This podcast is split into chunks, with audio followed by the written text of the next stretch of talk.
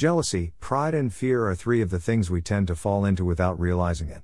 There are times when we will feel those things, but they should not determine our actions and thoughts. We should recognize those three things when they are working in us. Those feelings can be used against us to keep us in our place. It used to be that when I put in for a promotion, I saw that person's qualifications and believed that they would get the job no matter what.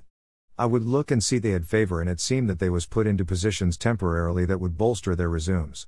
As a result, I would feel that they were getting preferential treatment for a position that I wanted in the future. I would either get jealous of that person or prop them up believing that I had no chance at the job because I believed it was already decided. It's hard to be happy for another person if one thinks that. Next time I put in for a promotion, my attitude will be that I'm the best person for the job. No matter who else is applying or put in a certain job before, I will believe that I'm the best.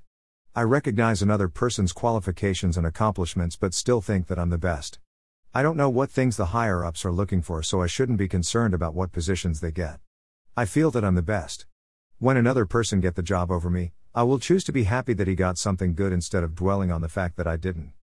It's possible to lose self esteem if we think people think less of us, even if we think that we are better. Reading The Wretched of Muirwood, Book 1, made me realize these things. The book's theme was that you cannot get power from the medium unless you put aside jealousy, pride, and fear.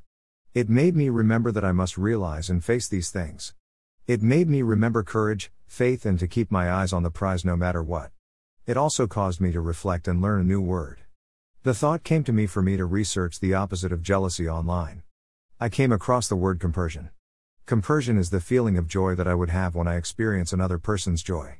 That is truly the opposite of jealousy. Instead of being disappointed in not getting what I want, I can focus my thoughts on other people's joy and be happy about it. Before I only felt joy when my own interests and others aligned. Now I can feel joy when those interests conflict, and I don't get what I want. Compersion is uncountable. It cannot be measured just like joy. It's important to use the skills that we have, like mindfulness, to think and feel to the benefit of ourselves. I know that I don't want to feel fear, jealousy, and pride. We want to feel good and not bad. Now that we have a name for what we feel, we can be mindful of those things when they happen. When we are mindful consistently, we can have courage, faith, and compersion. We can be happy when good things happen to other people but still stand our ground when we are put down by others. References https